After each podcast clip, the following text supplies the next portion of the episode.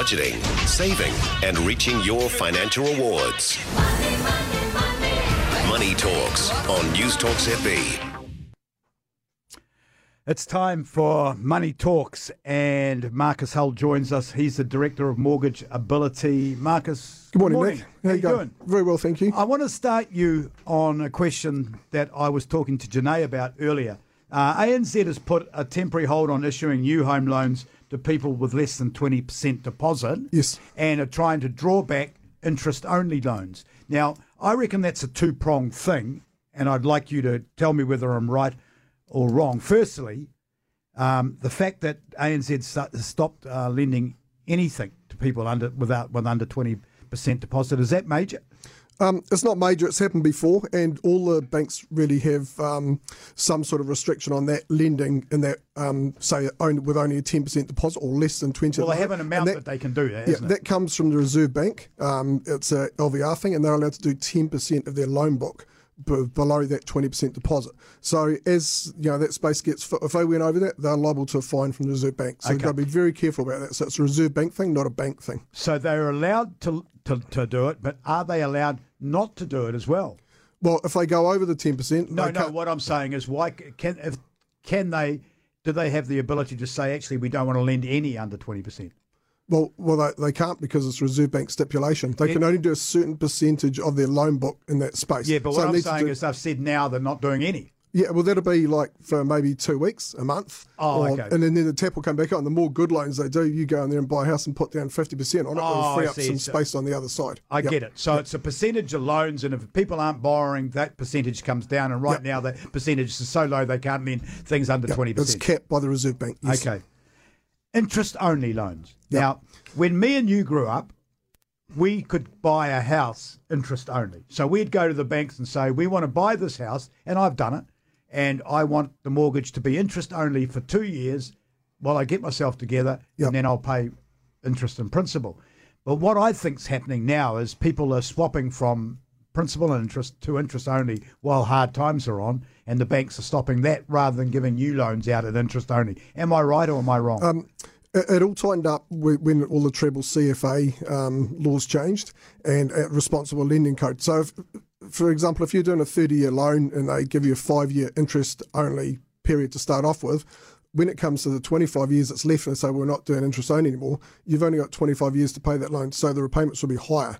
So, or if they start at 25 and it's 20, it's well, that might be unaffordable. So it really tightened up around that because of the responsible lending code, and so they're less. Um, and also the other thing, if you think the the government um, taken away the deductibility of interest, so it's not you know such a great thing for a property investor to be doing anymore. No. 0800 80 1080 is the number if you'd like to ask Marcus a question. The normal rules uh, exist. He will take your calls and he'll give you advice on anything to do with money that, that he can, that he can legally do. So 0800 80 1080, or if you'd like to text the question, you're a bit shy, 9292 is a number, and Jack will give it to us and we can ask Marcus the, the question. Nearly half of millennials and Generation Z members are living paycheck to paycheck. That's really no different than it's always been, is it?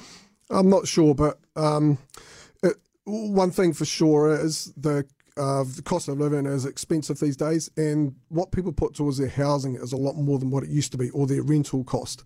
So that's you know out of your take home pay every week, it's a much higher percentage, so it leaves you with you know less at the end of the week. Um, yeah, so yeah, it's it's a tough one. Internationally, they they believe you should have three months of your expenses set aside for an emergency. So, um, which is quite a lot of money, and I know that's going to be unattainable, but small steps, that's what you should aim for. And obviously, people do have KiwiSaver they could um, s- step back on for under hardship.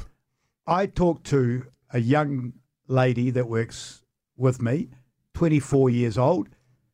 Half of her wage every week goes just to paying rent. Yep. Is that different? Is that extreme? Well, I, I think um, you know your listeners would you know they'd say, oh, back in the day I started a job and I got this and I paid this. It would might have been 15, 20 percent of their their take home, but nowhere near fifty. And I see that at the budget surface a lot.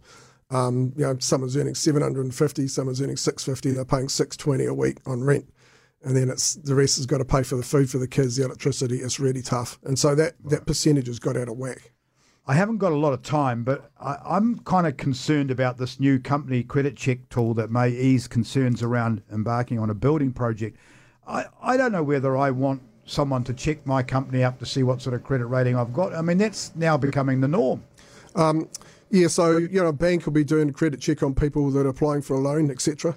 So that that is, yeah, it's just one of those things. Um, you know, they were talking about getting a credit check on a builder. I mean, you you'd want to be getting advice from your lawyer, signing a contract. The bank's going to check that contract. One good thing in the personal space, um, there's an app called CreditSimple.co.nz, and you can go and get um, free. You can get a credit check on yourself, and it's quite a good tool to be Well, signed. can you give that to me again so I can write it down? creditsimple.co.nz.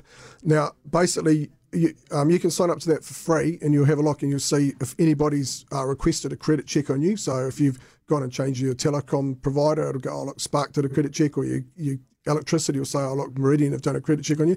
But it's quite a valuable tool um, for people that might get. Um, you know, get hacked or get their identity taken because this happened to a family uh, friend, Yep. and um, they they somehow got his driver's license details, or he never lost his driver's license, and they set up a whole lot of buy now pay later accounts. They set up a credit card, and they went to town where he had one of these and we were able to look up and check pretty quickly what was going on. There was all these things that he wasn't signed up to were coming up on as as a credit check, and so we were able to shut that down. Um, and it, it's you can actually sign up. Uh, well, if you pay an extra twenty bucks, they'll send you an email or a text, I think, if, someone- anybody um, requests credit on you. So you'll know straight away because if you get hacked, it's a nightmare. Marcus Hull, sorry to have to rush you this morning, but it's great to, to chat. Uh, creditsimple.co.nz. What a great idea. Uh, I'm going to check it out after the show. It is six minutes to 12. Marcus Hull from the Director of Mortgage Ability New Zealand.